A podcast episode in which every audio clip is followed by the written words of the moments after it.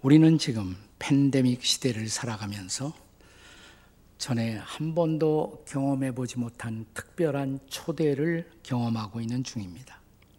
교회의 예배, 결혼식, 장례식에 정부가 초대 인원을 정해놓고 그 비율의 사람들만 초대를 하도록 명령받고 우리는 그것을 시행하는 도중에 있습니다. 그런데 성경은 역사의 종말에 완성될 하나님의 나라 잔치에도 그런 초대가 있을 것이라고 말씀하고 있습니다. 그 잔치는 지상에서 우리가 경험한 어떤 초대와도 구별되는 아주 특별한 잔치여서 이 잔치를 가르쳐 예수님은 큰 잔치라고 명명하고 계십니다. 본문의 16절의 말씀을 보십시오. 같이 읽겠습니다. 시작. 이르시되 어떤 사람이 큰 잔치를 베풀고 많은 사람을 청하였더니 그 잔치를 가리켜 오늘 본문에서 예수님은 내 집 잔치, 내 잔치라고도 말씀하십니다.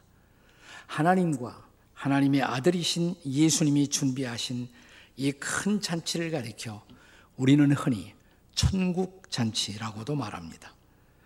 지상교회가 존재하는 이유는 바로 이 커다란 잔치, 바로 천국 잔치의 초대의 주체가 된다는 것입니다. 바로 사람들을 이 큰 잔치로 천국 잔치로 초대하기 위해서 교회는 존재한다는 것입니다. 그래서 그분은 오늘도 우리를 향해서 내 집을 채우라고 그리고 사람들로 하여금 이 잔치를 맛보게 하라고 말씀하십니다. 해마다 가을 추수의 계절이 오면 우리 교회에서는 전통적으로 블레싱 축제를 준비하고 있습니다. 전도 축제죠. 우리 이웃들을 복음을 들을 수 있는 자리에 초대해서 그들에게 한 번도 복음을 들은 일이 없었던 사람들, 하나님의 나라와 상관없이 살아왔던 사람들을 그 나라 잔치로 초대하는 일을 준비하고 있는 것입니다. 이제 한 달 남짓 남지 않았습니다. 어쩌면 이 잔치는 우리의 이웃들이 경험할 그들의 인생의 최고의 잔치, 그리고 최대의 잔치가 될 수도 있습니다. 이 잔치에 와서 우리의 사랑하는 이웃들이 마음을 열고 응답한다면 그들은 이 잔치에 와서 생명의 떡, 영생의 떡을 맛보게 될 것입니다. 오늘 본문 시작되는 15절에서 예수님은 이렇게 말씀하십니다. 같이 읽겠습니다. 다 같이 시작. 함께 먹는 사람 중에 하나가 이 말을 듣고 이르되 무릇 하나님의 나라에서 떡을 먹는 자는 복되도다 그랬습니다. 우리가 요한복음 6장에 보면 유명한 오병이어의 기적을 예수께서 행하십니다. 수많은 배고픈 사람들의 굶주림을 채워 주십니다. 이 기적을 베푸신 후에 그런데 예수님은 이렇게 말씀하십니다. 내가 너희들에게 육신의 양식을 어, 기적으로 베풀었지만 이런 육신의 양식은 먹어도 다시 배고파지는 썩을 양식이라고 말씀하십니다. 내가 그대들에게 주고 싶은 더 중요한 양식이 있는데 그것은 영생하도록 있는 양식이라고 말씀하십니다. 요한복음 6장 27절의 말씀입니다. 같이 읽겠습니다. 다 같이 시작. 썩을 양식을 위하여 일하지 말고 영생하도록 있는 양식을 위하여 하라. 이 양식은 인자가 너에게 주리니 인자는 아버지 하나님께서 인치신 자니라. 인자는 사람의 아들이란 뜻이죠. 인 사람 아들. 사람의 아들. 그분은 하나님의 아들이신데 인자 사람의 아들이 되어 이 땅에 오신 이유 바로 영생의 양식을, 영생의 떡을 공급하기 위해서라고 말씀하십니다. 그러자 이 말을 들은 사람들이 요한복음 6장 34절에서 일제히 이렇게 응답합니다. 다 읽습니다. 시작. 주여, 이 떡을 항상 우리에게 주소서. 그러면 그 떡을 항상 우리에게 주십시오. 자, 바로 이 대목에서 예수님이 주신 유명한 말씀이 요한복음 6장 35절의 말씀이십니다. 같이 읽습니다. 시작. 예수께서 이르시되 나는 생명의 떡이니 내게 오는 자는 결코 줄이지 아니할 터이요 나를 믿는 자는 영원히 목마르지 아니하리라. 아멘. 이런 배고프지 않을 떡, 목마르지 않을 영원한 생수. 이것이 준비된 하나님 나라의 잔치. 이 잔치애로의 초대는 어떤 성격을 갖고 있을까요? 자, 본문에 주께서 친히 준비하신 천국 잔치애로의 초대, 그것은 도대체 어떤 초대일까요? 우선 첫째로 그것은 준비된 초대입니다. 다 같이 준비된 초대. 본문 17절에서 이 잔치에 초대된 사람들을 향한 초청의 메시지가 무엇이었습니까? 읽습니다. 잔치할 시각에 그 청하였던 자들에게 종을 보내어 이르되 오소서 모든 것이 준비되었나이다. 자, 초대장의 메시지가 뭐예요? 오소서 모든 것이 준비되었나이다. 우리는 인생을 살면서 많은 것을 필요로 합니다. 그런데 이 천국 잔치에는 우리가 참으로 진정으로 필요로 하는 모든 것이 그 잔치에 준비되어 있다는 것입니다. 사람들이 준비하는 잔치에는 물론 언제나 부족한 것이 있어요. 어수락한 것이 있습니다. 왜냐하면 우리 모두가 불완전한 존재들이기 때문입니다. 제가 결혼 초기에 저희 부부가 소중하게 생각했던 분을 저희 집에 초대했던 일이 생각이 납니다. 그 당시만 해도 커피가 아주 귀한 시절이었습니다. 그리고 커피에 무엇을 탈까요? 그 당시에는 그런 질문은 없었어요. 그냥 손님 오면 무조건 설탕 타서 내주는 것이 그 당시의 습관이었습니다. 근데 저희 집에 오신 그 손님이 커피 맛을 딱 보더니 갑자기 인상이 찌푸러지더라고요. 순간적으로 뭔가 잘못되었다는 감이 들어왔습니다. 그래서 제가 맛을 봤어요. 그랬더니 상상할 수 없는 맛이었어요. 어, 그래서 옆에 있던 제 아내에게 여보 커피 맛 좀 봐 이상해. 제 아내가 와서 커피 맛을 봤어요. 보더니 하는 소리가 엄마 엄마 미원 탔네. 커피에다 한번 미원을 타보십시오. 상상할 수 없는 맛이 나올 것입니다. 아, 사람이라 우리는 이런 준비상의 실수를 할 수도 있습니다. 그러나 하나님의 준비에는 그런 실수가 없겠지요. 자, 도대체 하나님 나라 식탁에는 무엇이 준비되어 있을까요? 로마서 14장 17절의 말씀을 기억하십니까?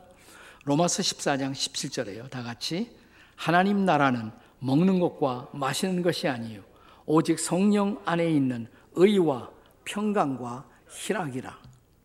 네. 육신적으로 먹고 마시는 것. 뭐 그런 것도 있을 거예요, 천국에. 그러나 천국의 가장 중요한 것은 그런 것들이 아니라는 것입니다. 뭐가 준비되어 있다고요? 성령 안에서 의, 평강, 희락.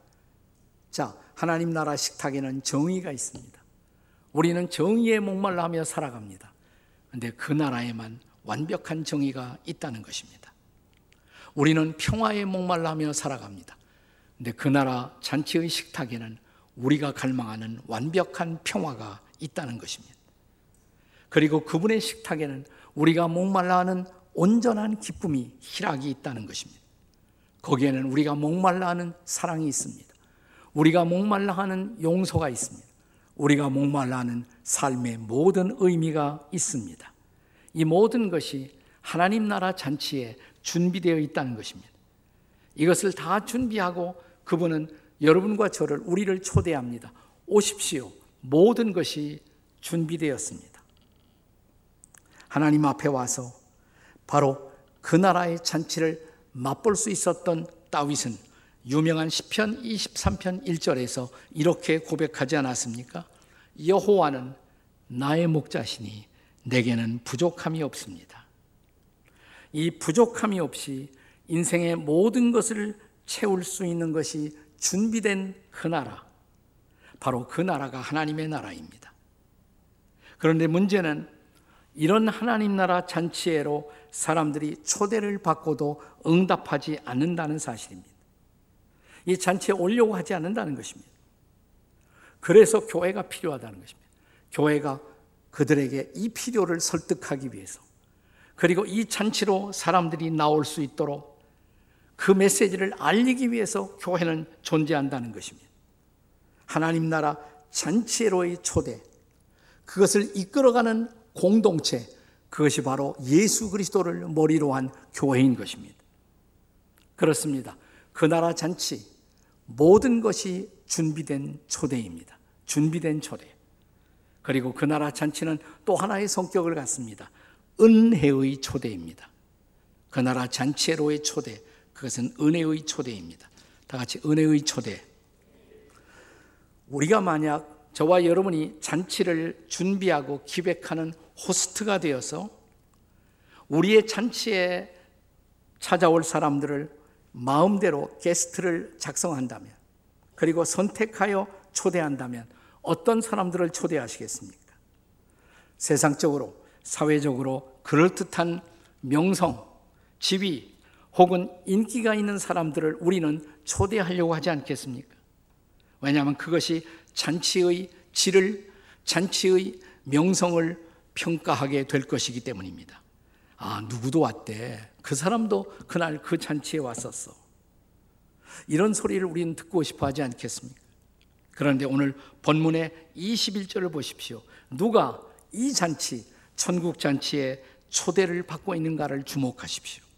자, 21절을 같이 읽겠습니다. 시작. 종이 돌아와 주인에게 그대로 고하니 이제 집주인이 노하여 그 종에게 이르되 빨리 시내의 거리와 골목으로 나가서 가난한 자들과 몸 불편한 자들과 맹인들과 저는 자들을 데려오라 하니라. 자, 여기 누가 이 잔치에 초대받고 있습니까? 이 초대받고 있는 사람들의 공통점이 무엇일까요? 사회적인 약자들, 그리고 장애인들이 아닙니까? 뭔가 결격사항을 지니고 살아가는 사람들이었습니다. 그런데 그들이 전혀 차별받지 않고 이 잔치에 초대되고 있다는 것입니다. 이 잔치를 성경이 소개할 때마다 계속적으로 동시에 강조하는 말이 이 말입니다. 차별이 없느니라. 차별이 없느니라. 성경에서는 그리고 신학에서는 이러한 개념을 가리켜서 은혜라고 말합니다. 은혜. 영어로 grace. 이 단어의 뜻은 받을 자격이 없는 사람들에게 일방적으로 베풀어지는 호의 혹은 사랑. 그것을 은혜라고 말하는 것입니다. 자, 저와 여러분이 우리가 그리스도인이 되고 예수 믿고 나서 하나님께 받은 가장 위대한 선물, 가장 큰 선물은 무엇일까요? 구원이죠. 구원의 선물이죠. 자, 그런데 에베소서 2장 8절의 말씀을 기억하십니까? 같이 읽겠습니다. 에베소 2장 8절 시작. 너희는 그 은혜에 의하여 믿음으로 말미암아 구원을 받았으니 이것은 너희에게서 난 것이 아니요 하나님의 선물이라 아멘이십니까? 그래서 하나님 나라 잔치애로의 초대 그것은 은혜의 초대라는 것입니다. 자격이 있어서가 아니라 그분의 은혜로 초대받아 그 나라 백성이 될 수가 있었다는 것입니다. 이런 얘기가 있습니다. 어느 날 한 사람이 어, 천국에 도착했다고 합니다. 천국문을 지키고 있던 천사가 묻습니다. 당신은 천국에 들어갈 자격이 되십니까? 이 사람이 우물쭈물하다가 그래도 제가 지상에서 교회 출석만은 열심히 했습니다. 코로나 때도 나갔습니다. 그러니까 천사가 1점 드리지요, 1점. 그가 또 말하기를 저는 교회만 나갔을 뿐 아니라 교회에서 필요한 봉사 활동도 열심히 했고요. 1점 더 드리죠. 가만히 생각하다 그가 아 저는요 교회 바깥에 가난한 이웃들을 돌보는 구제 행사를 할 때에도 저는 열심히 참여했고요. 그러면 가산점 1점 더 드리죠. 한참 생각하다가 저는요, 우리 셀, 또 우리 목장을 통해서 선교사님들을 돕는 선교 사역도 열심히 했고요. 1점 더 드리죠. 근데 기껏 해봐야 지금까지 4점밖에 되지 않았어요. 도대체 천국은 몇 점이나 받아야 들어갈 수 있나요? 천사는 빙그레 웃더니 천국에 들어오는 모든 사람들에게 우리는 100점을 요구합니다. 100점. 한숨을 쉬면서 그러면 나 같은 사람은 불가능하겠네요. 하나님의 은혜가 없이는 못 가겠네요. 근데 그의 입에서 하나님의 은혜란 단어가 떨어지자마자 플러스 96점, 100점입니다. 그러시더라. 그렇습니다. 천국은 은혜로만 갈 수가 있다는 것입니다. 전적인 은혜로만 그분의 백성이 될 수가 있고 그분 나라의 사람이 될 수가 있다는 것입니다. 그러므로 그 나라 에로의 초, 초대는 전적인 은혜의 초대, 오직 은혜, 솔라 그라티아, 오직 은혜로 우리는 초대받았다는 사실을 기억하시기를 주의 이름으로 축복합니다. 은혜의 초대예요. 자, 그 나라에로의 초대는 세 번째로 지속적 초대라는 것을 또한 기억하십시오. 따라서 하십시다. 지속적 초대. 오늘 본문에 그리, 그리고 있는 이 잔치 초대를 보면 이 초대는 일회성 초대가 아닙니다. 우선 16절의 말씀을 보십시오. 어떤 사람이 큰 잔치를 베풀고 많은 사람을 청하였더니 한번 청했죠. 최초의 초대가 있습니다.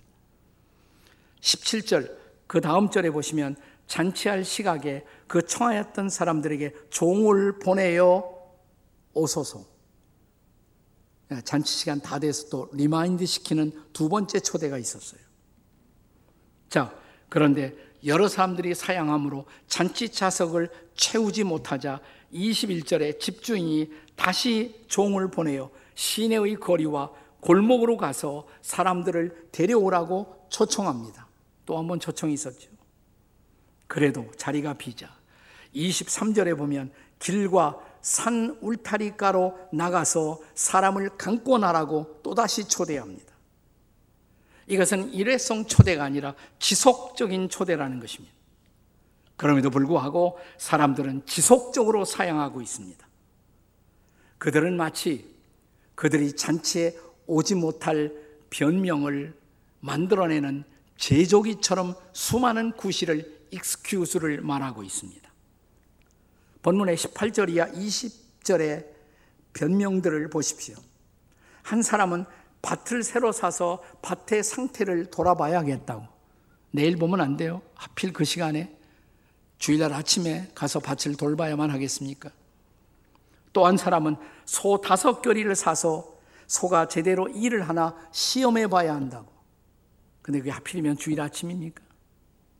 소를 산다 그러면 지금 이 시대 사람들은 실감이 안 나니까 소가 아니라 소나타를 샀습니다. 소나타를. 시운전을 해야 돼요. 제대로 작동 하나. 근데 꼭 주일 아침에 하셔야 돼요. 이따가 하시면 안 돼요. 자, 저 유명한 전도자인 빌리 그레암에게 누군가가 이런 질문을 했다고 합니다. 어떤 농부인데 우리 농장에 소가 아프면 주일날 아프면 그래도 그 소를 놔두고 교회를 가는 것이 옳은 일입니까? 빌리그레 목사님 이런 답을 했다고 그래요. 예, 물론 소가 너무 아프고 위급하다면 한 번쯤 예배를 보류하는 일 저는 하나님도 이해하실 거라고 생각을 합니다. 그러나 주일마다 대개 소가 아프시다면 그 소를 처분하십시오.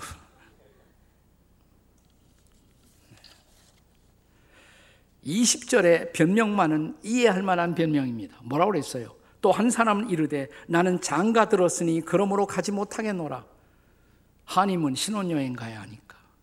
이것만은 이해해 주고 싶은 엑스큐스가 아니겠습니까? 그러나 생사가 걸린 문제가 발생했다면 그래도 신혼여행을 고집하시겠습니까? 변명이죠, 문제는. 제가 청년 시절부터 늘 전도를 해왔던 친구 한 사람이 있었어요. 이 친구와 대화하다 보면 이런 생각이 들어요. 이 친구는 예수 안 믿을 이유를 연구하는 사람처럼 그렇게 이유를 많이 만들어내요. 계속 구실이 생겨요.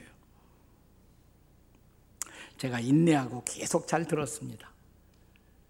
근데 어느 날 가니까 그 이유가 구실이 떨어지더라고요. 네. 그것도 한도가 있지. 교회 비판도 한도가 있지. 다 떨어져요, 이제. 그래서 야, 이제는 어, 다음 주일 나와 같이 교회에 가자 그랬더니 갑자기 야, 내가 너한테 말하지 않은 병이 하나 있다고. 뭐니 그러니까 나는 사람 많은 곳에만 가면 막 어, 머리가 아프고 견딜 수가 없다고.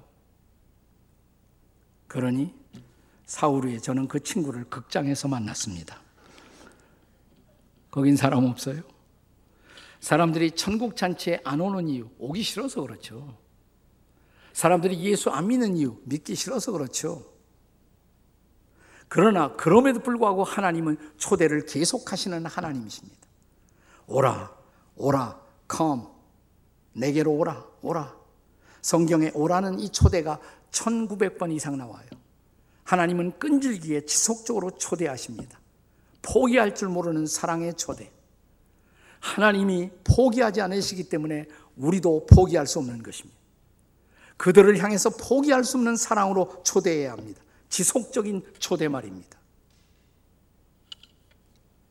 본문을 읽어보시면 그 나라 잔치로의 이 초대가 갖는 또 하나의 성격이 있어요. 강권적 초대라는 것입니다. 따라서 하세요. 강권적 초대. 23절의 말씀을 다시 읽겠습니다. 23절 다 같이 시작. 주인이 종에게 이르되 길과 산 울타리로 가로 나가서 사람을 강권하여 데려다가 내 집을 채우라.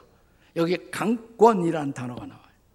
원래 히라보의 아난카조라는 단어인데 영어로는 compare이라는 단어입니다. 인간의 자유로운 의사가 존중되는 사회에서 오늘날 같은 시대에는 사용하기가 곤란한 단어일 수도 있습니다. 하지만 사랑하는 여러분, 어느 시대, 어떤 삶의 현장에서나 강력한 설득이라는 것은 필요한 것입니다. 여러분, 저 옛날 소돔과 고모라 도시가 멸망하기 직전에 하나님이 두 천사를 보내시죠.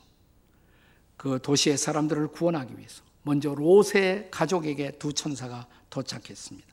그리고 다가올 심판을 멸망을 경고합니다. 그리고 빨리 떠나라고 구원받기 위해서는 떠나라고.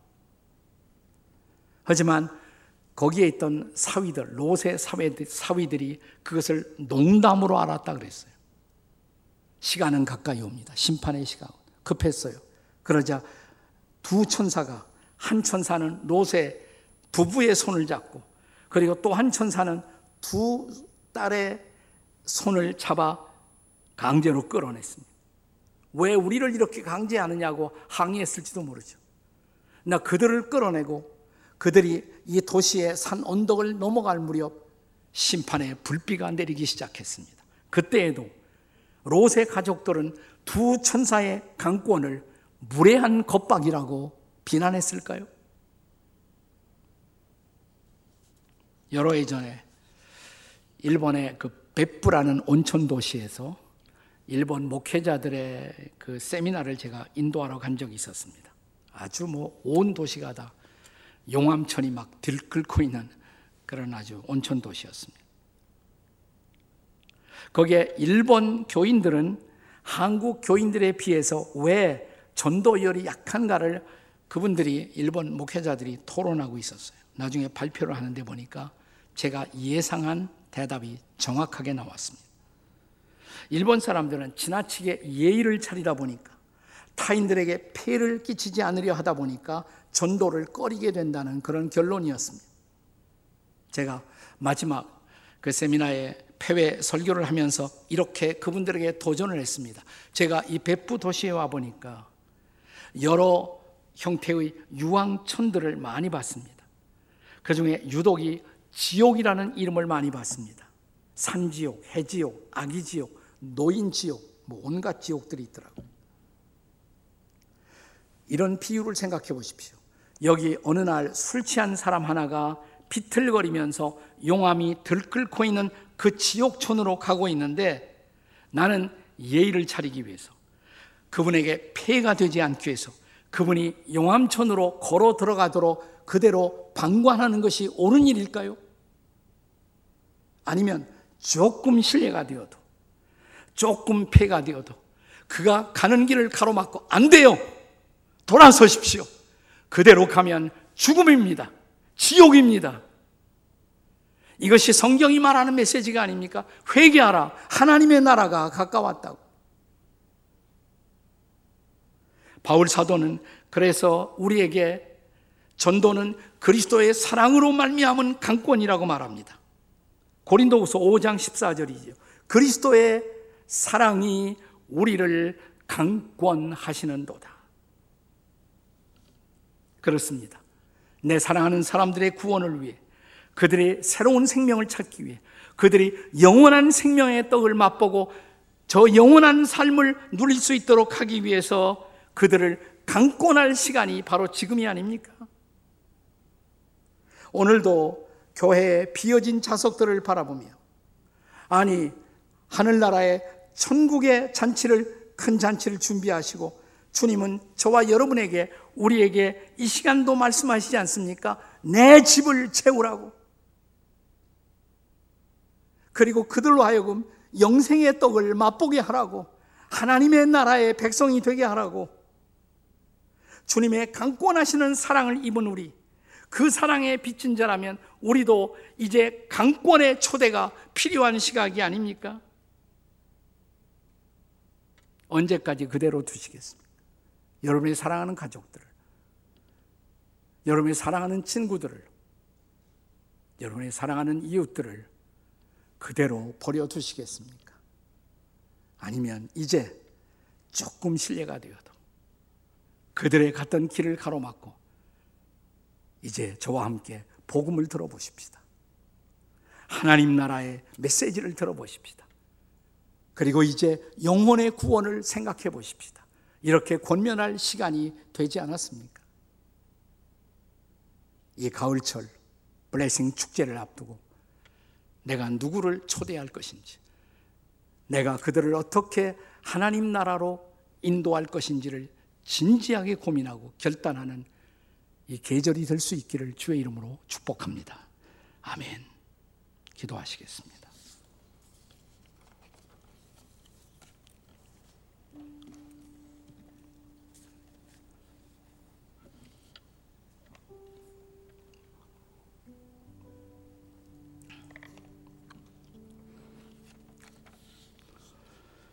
그냥 1년에 한 번 있는 행사라고 생각하지 마시고 기회입니다.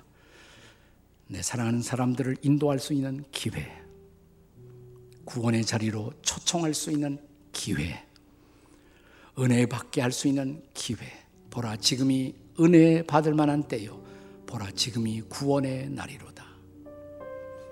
두 손을 가슴에 얹고 여러분이 전도할 사람들의 이름이 생각나셨으면 그들을 품에 안고 하나님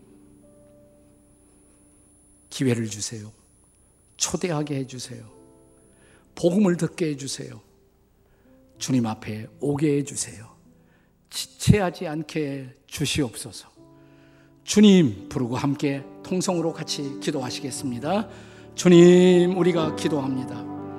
우리가 전도해야 할, 우리가 복음을 전해야 할, 우리가 인도해야 할 사람들이 우리 주변에 얼마나 많이 있습니까? 그들을 방관하지 않게 하시고, 그들을 주님 앞으로 인도하게 하시고 그들에게 예수 그리스도가 구원이라고 생명이라고 영생이라고 전할 수 있는 우리가 되게 해 주시옵소서. 오 하나님 지체하지 않고 그 책임 감당하게 도와주시옵소서. 아버지 영생의 떡이 준비되어 있는데 이 떡을 거부하고 이 떡에 무관심한 우리의 사랑하는 이웃들 이제 주저하지 않게 해주십시오. 이 가을이 지나가기 전에 다시 믿을 수 없는 추운 겨울이 오기 전에 그들이 주님 앞에 나올 수 있도록 전도하는 우리가 되도록 도와 주시옵소서. 필요하다면 성령의 능력을 힘입어 강권이라도 하게 해 주시옵소서. 사랑의 강권. 그래서 영혼들을 구원하는 도구로 쓰임 받는 거룩한 가을이 되도록 축복해 주시옵소서 예수님의 이름으로 기도합니다. 아멘.